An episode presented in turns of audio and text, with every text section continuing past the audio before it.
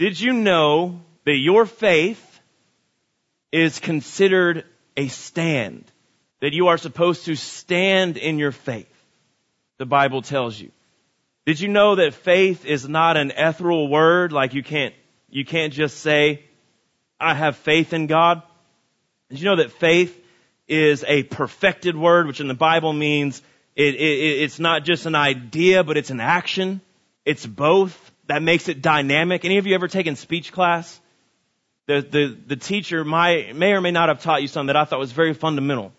Uh, my speech teacher taught me when the, the things that you say match the things that you do. That is the definition in speech of dynamism. It's dynamic. Because you're not just throwing out there an idea to try to hype people up. They see you living that idea. And you're not just living an idea without any instruction about how to do it. You're also talking about how you're doing it and you're instructing. So when those two things come together, it's dynamic. That's why the Bible says we need faith and works. Not because you can purchase your salvation. You cannot work hard enough to go to heaven, but your faith isn't perfected without the works. It's an idea and it's an action. He says, you show me your faith without works, I'll show you my faith by my works. Putting feet to your faith. The Bible commands us in three or four different scriptures that we'll talk about today and more scriptures that we won't talk about today that our commission concerning our faith is not uh, to run and fight and, and, and be in, in constant motion, but our commission is to stand. Stand in faith. Stand at attention. Stand and be recognized. Take a stand. Make a stand. It's a lot different than sitting. Standing makes you taller. Standing means you're being, again, recognized. Or you're making a statement. You're taking a stand. In the church, it's good to stand. It's not good to stand alone. Romans chapter 5 verse 22 says, by whom also we have access by faith into this grace wherein we stand and rejoice in hope of the glory of God. 1 Corinthians 16, 13 says, watch, stand fast in the faith. I don't know if I have this written down right. Oh, it's not behind me. Be strong. 2 Corinthians 1.24 says, not for that we have dominion over your faith, but are helpers of your joy, for by faith you stand.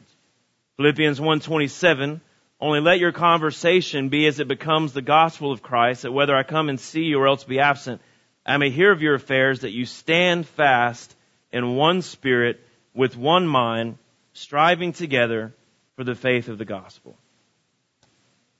Father, we pray this morning over your holy word. We pray for an anointing and we pray that you would open our minds and open our ears and our hearts to be able to hear and receive what you have for us this morning in Jesus' mighty name. And everyone said, Amen. You may be seated this morning.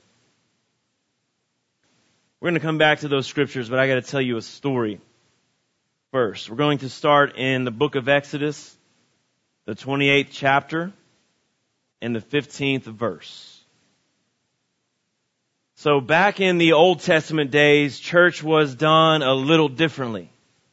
First of all, you were never allowed to sit down. So thank God for the New Testament, right? So you come to the temple service and you would stand, ironically, uh, for the entire service, and there would be a Levitical choir. Um, there would be sacrifices going on a lot of times. Uh, not not every synagogue meeting, but at the temple there would be, and um, there were uh, there were different types of priests that had different orders and things to do. And the most significant service of the year and the most significant position of the service was called the high priest. There were a lot of rules and regulations as to uh, what you could and couldn't do as the high priest, especially the one service he was really up front and in charge, which was uh, what we call the Day of Atonement or Yom Kippur. Lots of things that he would have to do. Certain way that he would have to dress. And in Exodus chapter 28 verse 15, we are going to study here for a second a little bit about the priestly garb, and uh, maybe you've heard of it, maybe you haven't. Um, I don't usually say this out loud, but I forgot to talk to Ted about it. I send you a slide. I'm going to need it in a little while. I emailed it. Hope you got it. Exodus 28:15 says, "And you shall make the breastplate of judgment with cunning work." This breastplate is what we're going to concentrate on in this uh, in this passage. After the work of the ephod shalt thou make it of gold, of blue, of purple, of scarlet, of fine twined linen shall you make it. Four square shall it be, being doubled. A span shall be the length thereof, and a span shall be the breadth thereof. You see how specific God is? I mean, real specific, right? He could have just said, hey, make a breastplate, put some stones on it. Use it for this. He could have even said, hey, make a breastplate, put this many stones on it, which we're going to see. That, that's sort of necessary. Maybe even say, I want them to be these types of stones. But to talk about the colors of the linen, the way that they come together, the doubling of the knots, the doubling of the size, the length and the breadth, God leaves nothing to chance. Nothing to chance. That, that alone should give you a little confidence in who you serve. Amen? God leaves nothing to chance. That's awesome, right? So your life, in other words, Einstein said after studying the composition of the universe, that God does not play dice. Right? There are specific laws that govern astrophysics. There's another set of specific laws that govern quantum mechanics and all the small things that you can't see. And nothing happens outside of those laws. There's, this isn't a chance creation. God doesn't play dice. Right? Okay. Uh, verse 17, you shall set in the settings of stone four rows. The first shall be a sardius, a topaz, a carbuncle. Everybody say three. The second row shall be an emerald, a sapphire, and a diamond. Everybody say six. In the third row shall be a ligure, an agate, and an amethyst. Everybody say nine. In the fourth row shall be a beryl, an onyx, and a jasper. Everybody say twelve. And they shall be set in gold in their enclosings. There's 12 for a reason. Verse 21 tells us. The stones shall be with the names of the children of Israel, 12 according to their names. The engravings of a signet, every one with his name, shall they be according to the 12 tribes. So this is God giving real specific direction about how to build this ephod. The ephod is like the fabric that the breastplate would hang on. How to build the ephod, how to build the breastplate, and specifically why he wants it this way. What I want you to remember is the number 12. And then I want to take you to another portion of scripture, Ezekiel 28, verse number 12. This is one of the most popular, if not the most popular portion of scripture to give us some insight and some detail as to the enemy that we fight. Ezekiel chapter 28 is a prophecy. Son of man is what God calls Ezekiel. Verse number 12, he says, Son of man, take up a lamentation upon the king of Tyrus. Everybody say king. Before that, he talks about a prince, and now he's talking about a king. Uh, there are princes and there are kings, obviously, on the earth that he could be speaking of. But also the Bible calls uh, demonic forces princes and principalities. And there are strong man demons the Bible talks about that are kings over an area or kings over a specific temptation, if you will. So when speaking prophetically, as he is here in Ezekiel 28, you need to be able to recognize, is he speaking prophetically here because of the title given about a person in a position, or is he speaking prophetically about a spirit that is in a place? And the, the rest of the prophecy will define it in verse number 12. Say unto him, Thus says the Lord God, You seal up the sum, full of wisdom and perfect in beauty.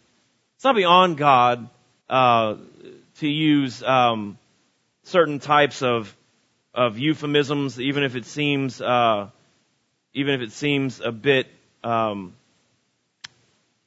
had the word and lost it.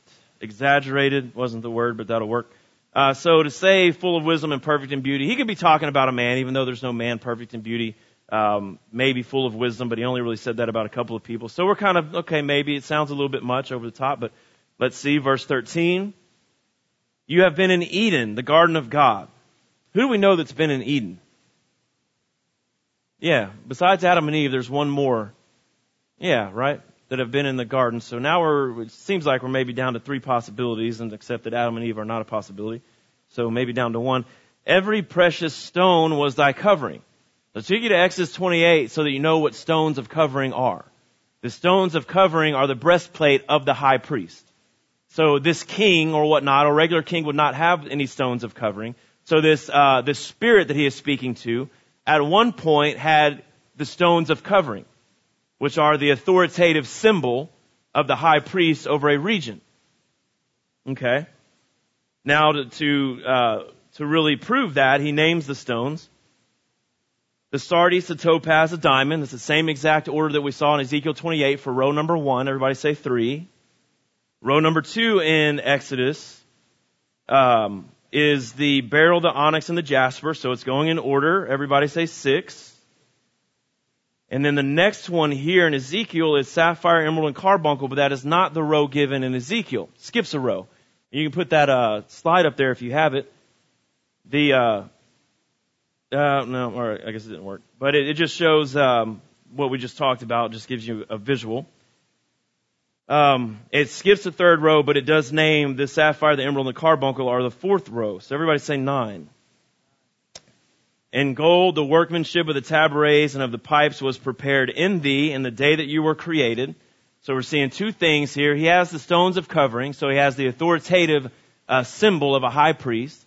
He has pipes and tambourines that were in him the day that he was created. This is where we get the idea, if you've ever heard, that he was the worship leader in heaven. I don't know if you've ever heard that about uh, Satan, but that is what uh, people refer to him as, sort of the worship leader because of the musical talent that was put in him. At the same time, he's called the high priest, uh, the former high priest of the heavenly tabernacle because of these stones of covering. So we're seeing some some characteristics here. Verse 14. You are the anointed cherub that covers. What is a cherub? An angel, right? So we're clearly not talking about a man here. Clearly. Obviously, there's only one high priest. There's only one person that's been in Eden that's not Adam and Eve. There's only one that could have that covering, and now it straight up calls him an angel. So who are we talking about? Pretty clear, right? I have set thee so thou was upon the holy mountain of God, and you have walked up and down in the midst of the stones of fire. You were perfect in your ways from the day that you were created until iniquity was found in you. Until iniquity was found in you. And then you can go to Isaiah 14. We're not going to go there today, but if you want to read more about the fall of Satan and how that came about, but that's not the purpose of today's sermon, so we're going to leave it at that. What we're going to focus on this morning is this breastplate and this ephod that was given the high priest in Exodus 28 that is a replica of the same breastplate and ephod that was given to Lucifer at some point in the Garden of Eden, and this predates Adam and Eve. We know that because when he showed up in the garden with Adam and Eve, there was no breastplate, there were no stones of covering, he was not the anointed cherub of covering any longer, he was not perfect in beauty, he was still full of wisdom, uh, so to speak, although the wisdom wasn't of godly wisdom we saw him show up in the Garden of Eden in a fallen state. Here it describes him in a pre-fallen state, but yet he was in the Garden of Eden.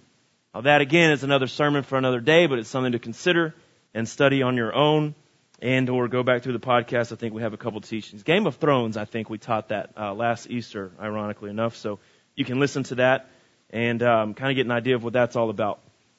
Um, so here we are Oh, by the way, this is uh, message three on, of Sticks and Stones, our series, and we're just calling it Stand. So we see um, we see these dual teachings, but we're missing one thing. We're missing one row, right? There are three stones that are present on the breastplate of the high priest on earth, and that are absent from the breastplate of the high priest who was formerly in the heavens. So in our series Sticks and Stones, today we're going to concentrate on those three missing stones. Why are they missing? What do they represent? What does that mean for you and I? So we're going to uncover a mystery. This isn't the first time we've talked about it, but we're going to pull some, some different things in this morning. Are you ready? Are you ready for the Word of God? Word of God is good, yes? Sharp as any two-edged sword, able to, to divide even the soul from the spirit, the bone from the marrow, reveals all things, yes? Word of God's a big deal, right? This morning in Sunday school, Jose uh, put that on display in a, in a really good way, just as opening prayer, about why we're here. We're here to learn from the Word of God. We're here that the Word of God can speak into our lives. We're not here to see me or John or anything else. We're not here even for Edgewater, although we should be committed to Edgewater if God's called us here. But we are here for the same reason that hopefully everybody else in the universe is at Lakewood right now. We're here to hear the Word of God, right? Right. Just by the way, if people ever ask you, oh yes, how many people go to your church? I like to say, well, between me and Joel, we run about 30,000 and 45 people. So we're doing pretty good. so just tell them that. I can do the math later. So, what's up with these three stones? Well, we, we saw in, uh, in Exodus, whenever he was giving the uh, express directions about how to build this thing, that he gave the 12 stones to represent the 12 tribes, right? So in order to do our homework, what we really need to do is figure out what three tribes are missing from that representation that are there on earth, but were not given any credence in the heavenly realm. What, who are they? What do they represent? Why are they missing? That's where we're going this morning. Are you with me? Everybody say stand. Genesis chapter 49, verse number 14. These are the three tribes that are missing. We know that because we're, it's the third row, and these are three, six, these are numbers seven, eight, and nine. Now, if you go into Genesis 49 and you start reading, you're going to notice something. We're skipping a tribe, skipping the tribe named Dan. There's a reason why we are skipping the tribe named Dan, because Dan is in the middle of the 7, 8, or 9. Joseph is at the end of the 12, but by the time we get to Exodus chapter 24, Dan and Joseph have been removed. By the time that the breastplate takes on the fullness of what it is, they've been removed. Joseph uh, has two sons, uh, uh, and the other guy. Uh, uh, I had their, I know their names. Um, it starts with an E and an M. Thank you, Ephraim and Manasseh. It's just, man, my words are escaping me this morning. Ephraim and Manasseh, they get moved in, and the other two get moved out. So, uh, and Dan is really representative of the, the tribe that represents the Antichrist. So, we're not using him for good reason because we're referencing, uh, although we're in Genesis, we're, re- we're referencing Exodus. So we use Issachar, Gad, and Asher. So let's read. Genesis chapter 49. This is Abraham giving uh, prophecy of what all of these different uh, sons are going to represent. I'm sorry, this is a Genesis giving prophecy. It didn't mean to Abraham of all these different sons and what their calling sort of is, what they represent. Genesis 49:14. Issachar is a strong donkey, crouching down between two burdens and he saw that rest was good and the land that it was pleasant and he bowed his shoulder to bear and became a servant unto tribute. So first of all, what we need to know is that every single one of these tribes that is uh, prophesied about here in Genesis, every single verse of scripture in your Bible is a reference in some way, shape, or form to Jesus Christ and the ministry of Jesus Christ. Every single scripture is prophetic. We've taught Bible studies and we've had sermons on that. Again, you'd have to reference the podcast because it's a long teaching, uh, but it's it becomes very very evident. So when we're looking at Issachar and we're looking at his um, prophecy, what does that say about Christ? Did Jesus ever say anything about burden? Anybody remember? Did, did what he say about burden involve rest? It did. Did what he say about burden involve him uh, sort of bowing his shoulder to bear? And did he have any part of his ministry that was based in servitude? Because these are the things that we're seeing in Issachar. So you, if you key on those words, we end up at the scripture where Jesus tells us, come to me, all of you who are heavy laden, and get rest. For my burden is light, my yoke is easy. So you have the burden, you have the rest, you have Him bearing it for you. An important thing when we're talking about the burden and the yoke of Jesus Christ, just a few weeks ago, we talked about the rabbi's yoke. If you weren't here in a nutshell, the rabbi's yoke is always considered in ancient Israel the interpretation of the law uh, in regards to a specific rabbi. So if you were going to walk into a rabbi's office, if you will, and uh, asked to be part of his discipleship, his Talmud Zine.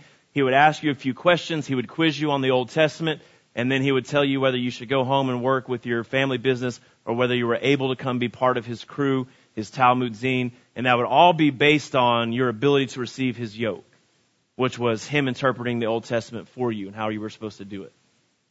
So Jesus was called a rabbi far more often, in fact, he was only called a carpenter one time, was called a rabbi lots of times, uh, in the, in the Word of God. And as a rabbi, he took on disciples. He took on Talmud Talmudzin. But he said, my yoke is easy and my burden is light. Because his interpretation of all 613 laws and all 37 books of the Old Testament, his interpretation was love the Lord your God with all of your mind, heart, soul, and strength, and love your neighbor as yourself. That's the easiest yoke that a rabbi ever gave a young man in the land of Israel. Love God and love people. That was his interpretation. Well, what about all these guys? What about the wilderness? What about the Red Sea? What about the fire from heaven? What about the death and the destruction and the new life and the temple and the, it all means this. Love God and love people. That's what it was all for.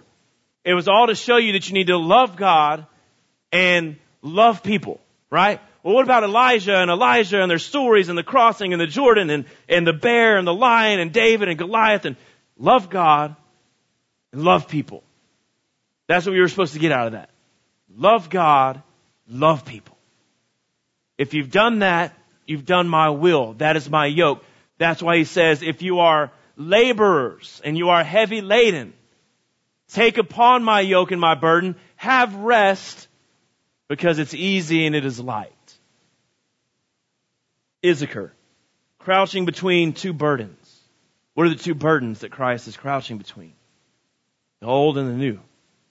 The old covenant is a huge burden because nobody can live it. The new covenant is a huge burden because it's going to cost him his life to promote it. So he's in between two. Also remember that as he's walking around teaching and preaching and doing miracles, the New Testament hasn't been written yet. The Old Testament has already been completed, so he's literally in between the two. So Issachar represents uh, this ministry of Christ, which, if I'm going to put it in a nutshell, and you're going to see why it's relatable here in a minute, it is also the two burdens, if you will, 100% God and 100% man. Jesus Christ was. He was 100% God. All power in heaven and earth is given unto me. The Bible says the fullness of the Godhead bodily dwelt in him. He told Philip and his disciples, I and the Father are one. If you have seen me, you have seen the Father. He is 100% God. John 3:16 says, "For God so loved the world that He gave His only begotten Son, that whosoever should believe in Him shall not perish but have everlasting life." 1 John 3:16 says that God gave His own life for that purpose because it's interchangeable. So He's 100% God, and He is 100% man. Two burdens that He bears. That only happens via one powerful substance. What part of Him came from God? What part, what was in him that was of God that's not in any, any, any, any other one of us? Now we all, we can all get the Holy Spirit, but there was something in him that ran through his veins that came from the Father. It was perfection, but it was the blood. We know this because the Bible says that the sins are passed down through the blood or the bloodline of the Father. That's why none of us have the opportunity to be sinless. That's why none of our blood matters. And that's why his blood was special. That's why nothing but the blood. That's why we're saved by the blood. That's why it's under the blood. That's why we cover it with the blood. That's why we pray for healing by the blood. That's why the stripes matter. That's why he bled in the Garden of Gethsemane. That's why it's a big deal that he was born of a virgin. That's why it's, it's not a, it's not a fairy tale, but it's a reality. So if he wasn't born of a virgin, his blood wasn't from the Father, then his sacrifice and his crucifixion, while a nice deed, cannot get you to heaven. It's the perfect, sinless blood. Everybody say the blood. Verse number 19. In Gad a troop shall overcome him, but he shall overcome at the last. Was, was Christ overcome? He died. Will he overcome at the last? He already has. Took him three days. Took him three days.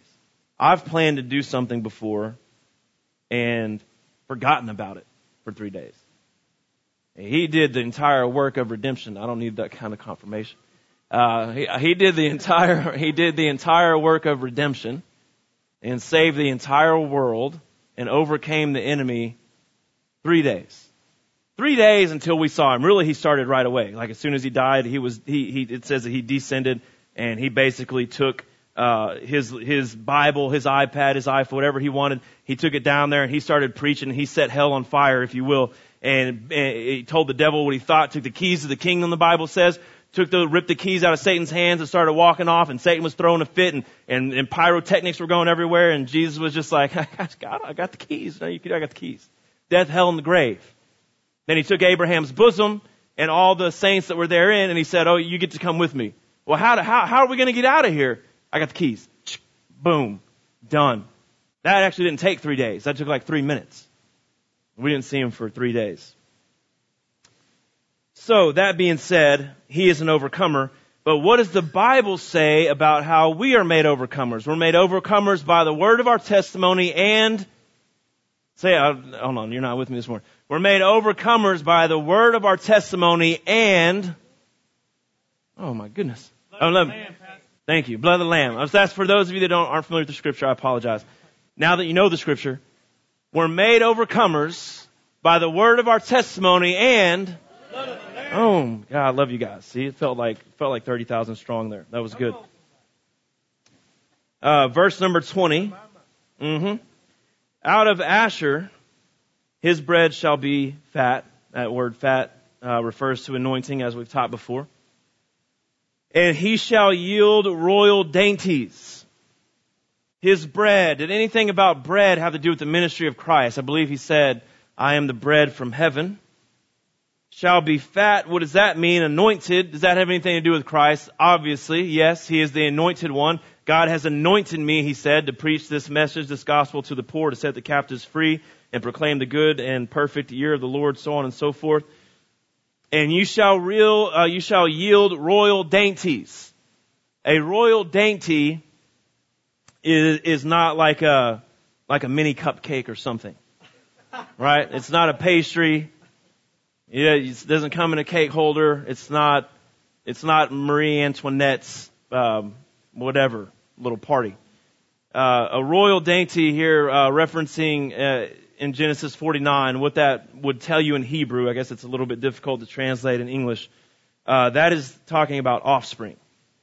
Shall yield royal dainties. In other words, you shall yield royal, a royal bloodline. Now, did Christ yield a royal bloodline? How did he do that? He said that he was going to make out of us a kingdom of priests. He said that you will be kings and you will be priests with me. That's what he said. He said actually these exact words, you are a royal priesthood, right? A royal priesthood. I don't know if you heard, some of you are waiters, some of you are waitresses, some of you are teachers, some of you are, are salesmen, uh, some of you are engineers, one, of, one, one or two of you are engineers. Um, some of you are pastors. I know I obviously am, but some of you are and will be. Uh, some of you are whatever it is that you are. And maybe you're not real excited about that, but I have some exciting news for you this morning. It doesn't matter where you wait tables. It doesn't matter where you teach. It doesn't matter what your, la- what your name is, what your label is, what your title is. It doesn't matter whether you work the drive through at McDonald's. And there's nothing wrong with that. I'm not saying that because of low regard. It's just people look at it that way. It doesn't matter where you work or who the world says you are. The moment that you accept Jesus Christ, He said you are a royal priesthood. That can't be taken away. No man can snatch that away from you. You are a royal priesthood. Oh. Um, let me, let me, let me try it like this. You have the authority with the King of Kings and the Lord of Lords to make royal decree in your life and in the lives of others. Why is it significant that he said, you are a priest and you are a king? Let me tell you why that's significant because once upon a time in the book of Revelation, about the fifth chapter, Everybody was making their way into the throne room of God and they were real excited because they were about to be revealed a mystery. They were about to see the scroll that talked about the end of days and the beginning of eternity. They were about to get the vision. They were about to get the direction. They were about to know what everybody wanted to know. They were coming in, they were singing the song of Moses, they were line dancing like they did around the walls of Jericho. They were ready. They were excited. They all took a seat. It was standing room only. There was a scroll and it had seven seals and it was, it was sitting on the throne of God. And then everybody was looking at it and everybody was looking around at everybody else and everybody was like, well, um, who's gonna, who's gonna get the scroll?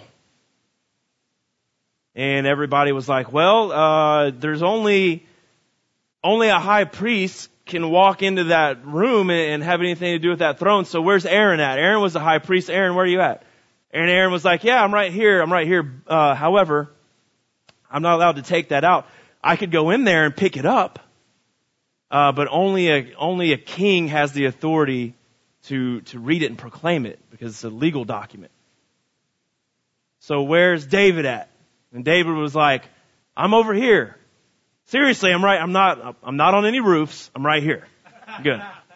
So they were like, okay, well, we need a, we need a, we need a king, and I think you were like God's favorite king to, uh, to read this scroll to us, to issue the, the decree. And David was like, yeah, uh, yeah, I could do that, but I, I can't walk in that room because I'm not a, only a high priest can walk in that room, has the authority to go in the Holy of Holies where the throne is. So they're like, well, what, what if you and Aaron went in together? No, no, we're still violating I can't go in. Aaron can go in, but he can't like toss the scroll out to me. So what are we going to do? And you read chapter five, and they all start they all start weeping. Not like little not like little crybabies, like uh, it's a serious matter, like somebody died weeping. And they're looking around, and they're like, Abraham, you were the father of the faith. The law wasn't even written yet. And they're just like, I can't, I'm sorry, I can't do it. He's weeping. John, he's given you the vision of Revelation. Can't you get no? John can't do it either. It's not going to work. And Lazarus, you were, you've been, you're on, you're on both sides. You died, you were resurrected. Unfortunately, you died again. And it, can you? No, can't do it. So they're they're trying to they're they're talking to everybody up there. I mean Elijah, Elisha, uh, all the all the mighty men of the Bible, and they're all it's it's Revelation. So you know what? All the disciples, all the twelve apostles are there. Uh, Peter's there, and, he, and Jesus called him by name. He walked on the water. Okay, what if we threw some water out and you walked on it in there, and then can you like just can sign language or something? I don't know how. Nobody could do it. So they're weeping, and then they see one like a lamb who was slaughtered. And he begins walking that way towards the throne room. And all of a sudden their, their weeping starts to turn into laughter. Their mourning starts to turn into dancing. Because there was one who the, the book of Hebrews tells us was a high priest after the order of Melchizedek, and is also the King of Kings and the Lord of Lords. There was one who fulfilled both roles. So he was able to walk into that throne room, take that scroll, break the seven seals, read it, decree it, have the authority over it, and then everybody rejoiced because now not only does he have complete authority in the physical realm, but he has also issued complete authority in the spiritual realm. The king has the authority physically, the priest has the authority spiritually. Let me tell you one more time. According to the word of God, you are a king and a priest. You are a royal priesthood. A priesthood that descends from the line of the king. Royal dainties. Everybody say the blood. That gives you a lot of authority. Gives you a lot of authority. You can proclaim healing in the physical and you can receive it by faith in the spiritual. You have authority in both realms. The Bible says He's given you authority to tread on scorpions and serpents. All authority. Why scorpions and serpents? He didn't tell me, but I assume it's because a serpent has its venom and its sting in the head, and a scorpion has its venom and its sting in the tail. And he's telling you, I don't care whether this authority is a, an authority that seems like it's a headship or whether it's an authority that comes from the tail according to Deuteronomy. Uh, Satan's authority is in the tail and other angels have authority that's in the head. But remember, Paul said, I don't care who comes to you preaching another gospel, whether it looks like me or whether it's an angel from heaven. They have no authority over the gospel. With the gospel that I preach, you take authority in that gospel. You have authority to, to tread on scorpions and serpents. You are a king and a priest. You are a royal dainty. Amen? Everybody say the blood. So, uh, what was going on here in the heavenly realm? Why did God hide these three tribes from Lucifer? We're going to conclude with this sermon in 1 Corinthians chapter 2, verse 5. It says that your faith should not stand in the wisdom of men. Everybody say stand. But in the power of God. Everybody say faith. Everybody say stand. Faith stand. Not in the wisdom of men, but in the power of God. Howbeit we speak wisdom among them that are perfect, yet not the wisdom of this world, nor of the princes of this world that come to naught, but we speak the wisdom of God in a mystery.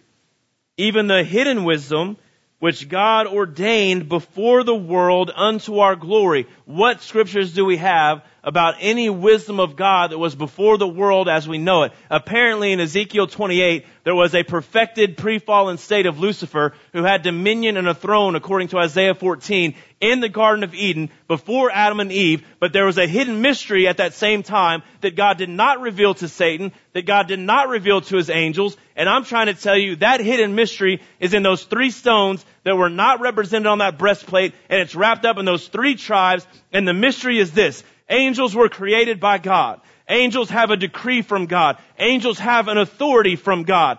Men were created by God. Men have a decree from God. Men have an authority from God as well. But there's a difference between men and angels, and the difference is this. Angels cannot get together and make more angels, but men and women can get together and make more human beings. The way that we're able to do that and multiply our forces is through the mystery and the power and the enigma of the blood.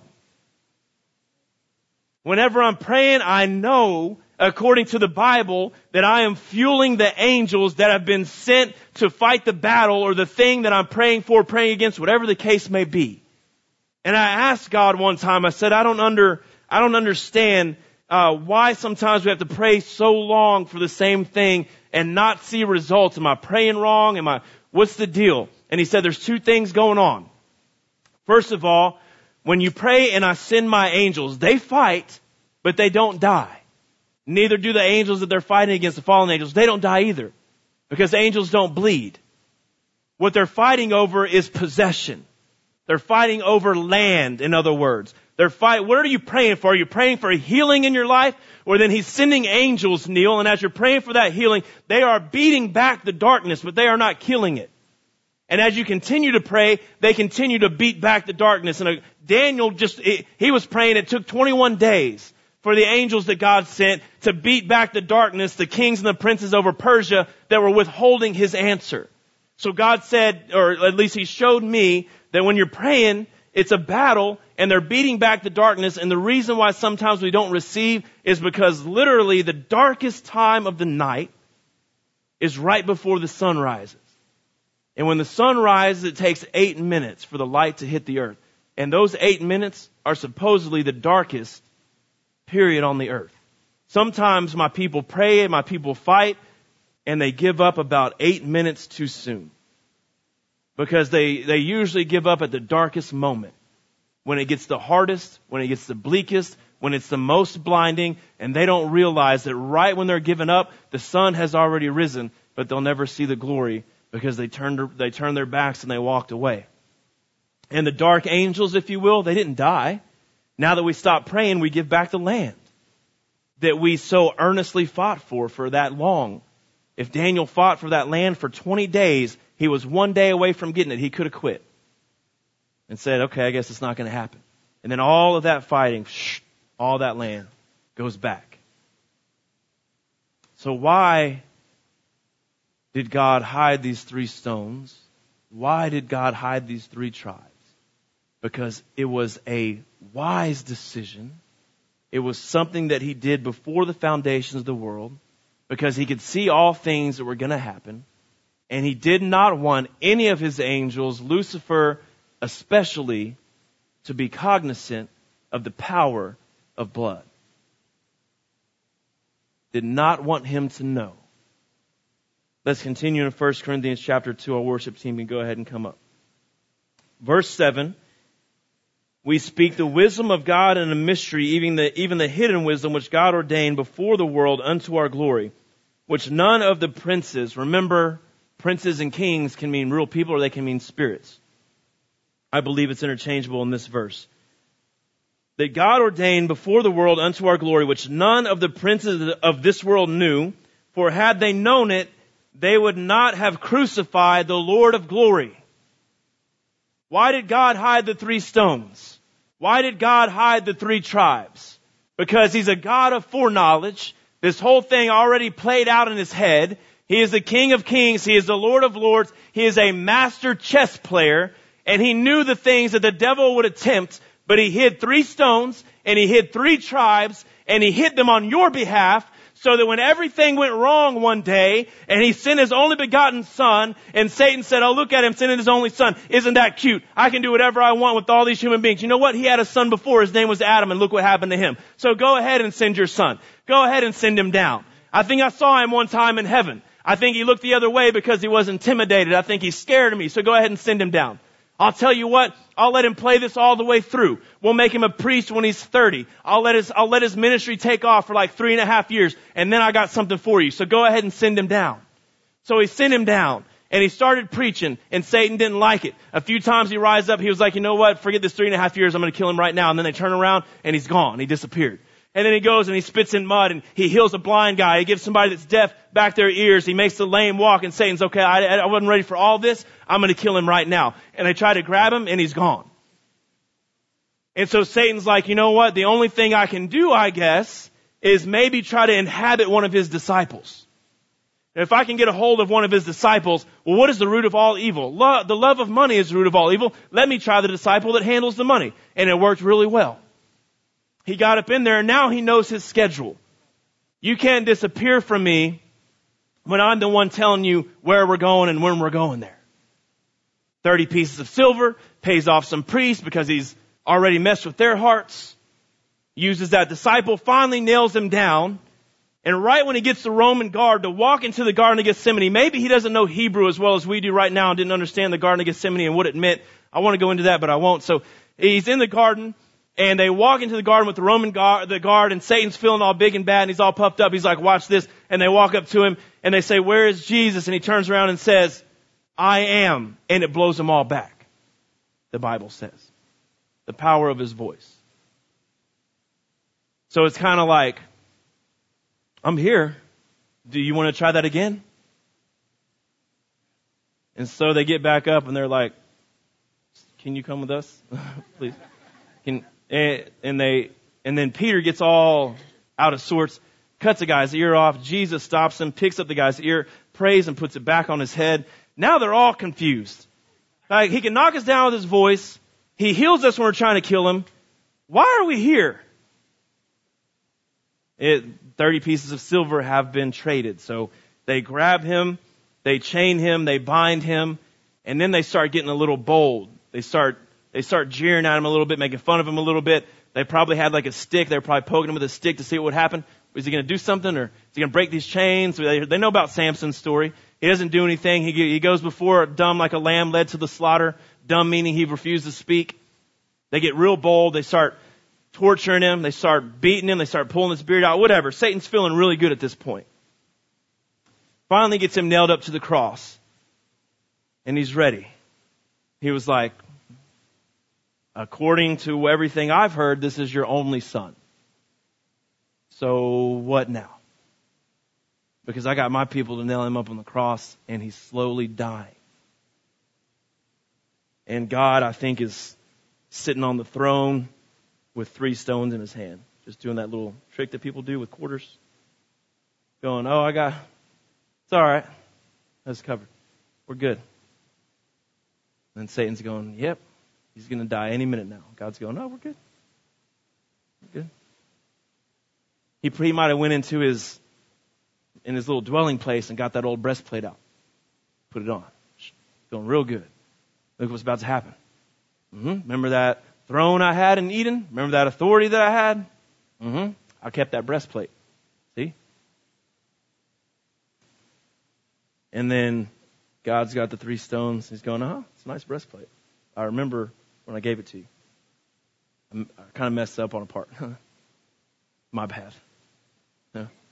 Uh, And then he, Eli, Eli, Eli sabachthani, big smile on the devil's face because 1 Corinthians chapter 2 hasn't been written yet. Now we know in retrospect what he didn't know at that point in time. We speak the wisdom of God in a mystery, verse 7. Even the hidden wisdom, which God ordained before the world unto our glory, which none of the princes of this world knew. For had they known it, they would not have crucified the Lord of glory. Now as he begins to bleed out, God's looking down at Satan, Satan's looking down, looking up at God, and, and God's showing him these three stones, and he goes, oh, by the way, you know that thing that seems so terrible that you're not able to experience called death? It is terrible. But there's this little thing that I can do right afterwards called resurrection. And you know what happens after my perfect son and his perfect blood get resurrected? He can never taste of death again. So the devil's sitting there playing the chess game with God. He moves around to the queen and the king and he says, checkmate, but he said it one move too early. And right as he's about to knock the piece down and walk away from the table, the king says, no, no, no, no, no. I have one more move. And whenever you proclaim chessmate too early in a game of chess, you lose a turn. So not only are you not about to win this game, but you're about to lose a turn, my friend. That means not only is my son gonna win this game, but all of my people will also have authority over you. In Jesus' name. I remember when I gave you that breastplate, I meant to have a talk with you about the third row. Since I didn't, now we're having that talk. And it means you lose. Amen? Sticks and stones. Sticks and stones. That's all that God needs. Three hidden stones, two sticks crossed together. That's all he needs. Sticks and stones to win the battle. Go ahead and stand to your feet. I'm going to reiterate these scriptures. Romans 5, 2, by whom also we have access by faith into this grace wherein we stand. Everybody say stand. And rejoice in the hope of the glory of God. Would you stand fast in the faith? Everybody say stand. 1 Corinthians 16, 13. Say stand. 2 Corinthians 1.24, not for we have dominion over your faith, but are helpers of your joy, for by faith you stand. Everybody say stand. stand. We are called to stand in the faith. And so what I want to implore you to do this morning what I want to challenge you to do is trust God in every detail. He's not just the God of everything that He's done for you. He is also the God of things that He didn't do on purpose. He's not just the God of the nine stones that He gave you. He's the God of the three stones that He doesn't need to reveal to you yet. The hidden wisdom of God is a powerful thing. He hasn't called you to run into a group of devils or a, or a big uh, army of the enemy and start waving your swords around and make this a big fight and a, and a big ordeal and an epic battle. Noah, there's a reason why they had to change that story to make a movie out of it. Because God doesn't need Noah to go and fight a bloody war. God just needed him to stand. I'm going to give you the specs. You build the boat. When the rain comes, stand in the boat. That's it. Stand. Stand.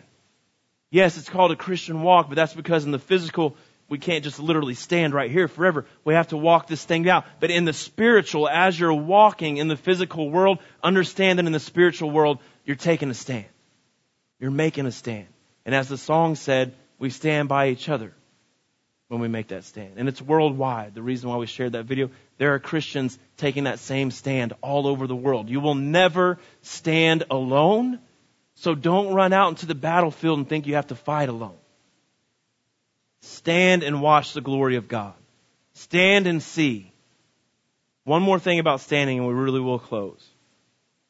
I think one of the reasons we're called to stand in our faith and not run out and get crazy in our faith, so to speak, is because we have the nature as Christians when something happens to us, when we go through a difficult time, uh, when we when we're in a difficult situation, our charismatic response is just about how God is going to get us out and God is going to do a wonderful work and God is going to do a thing, and we run away from the situation and we, and we just believe God to do something better in the future. Running away with our faith.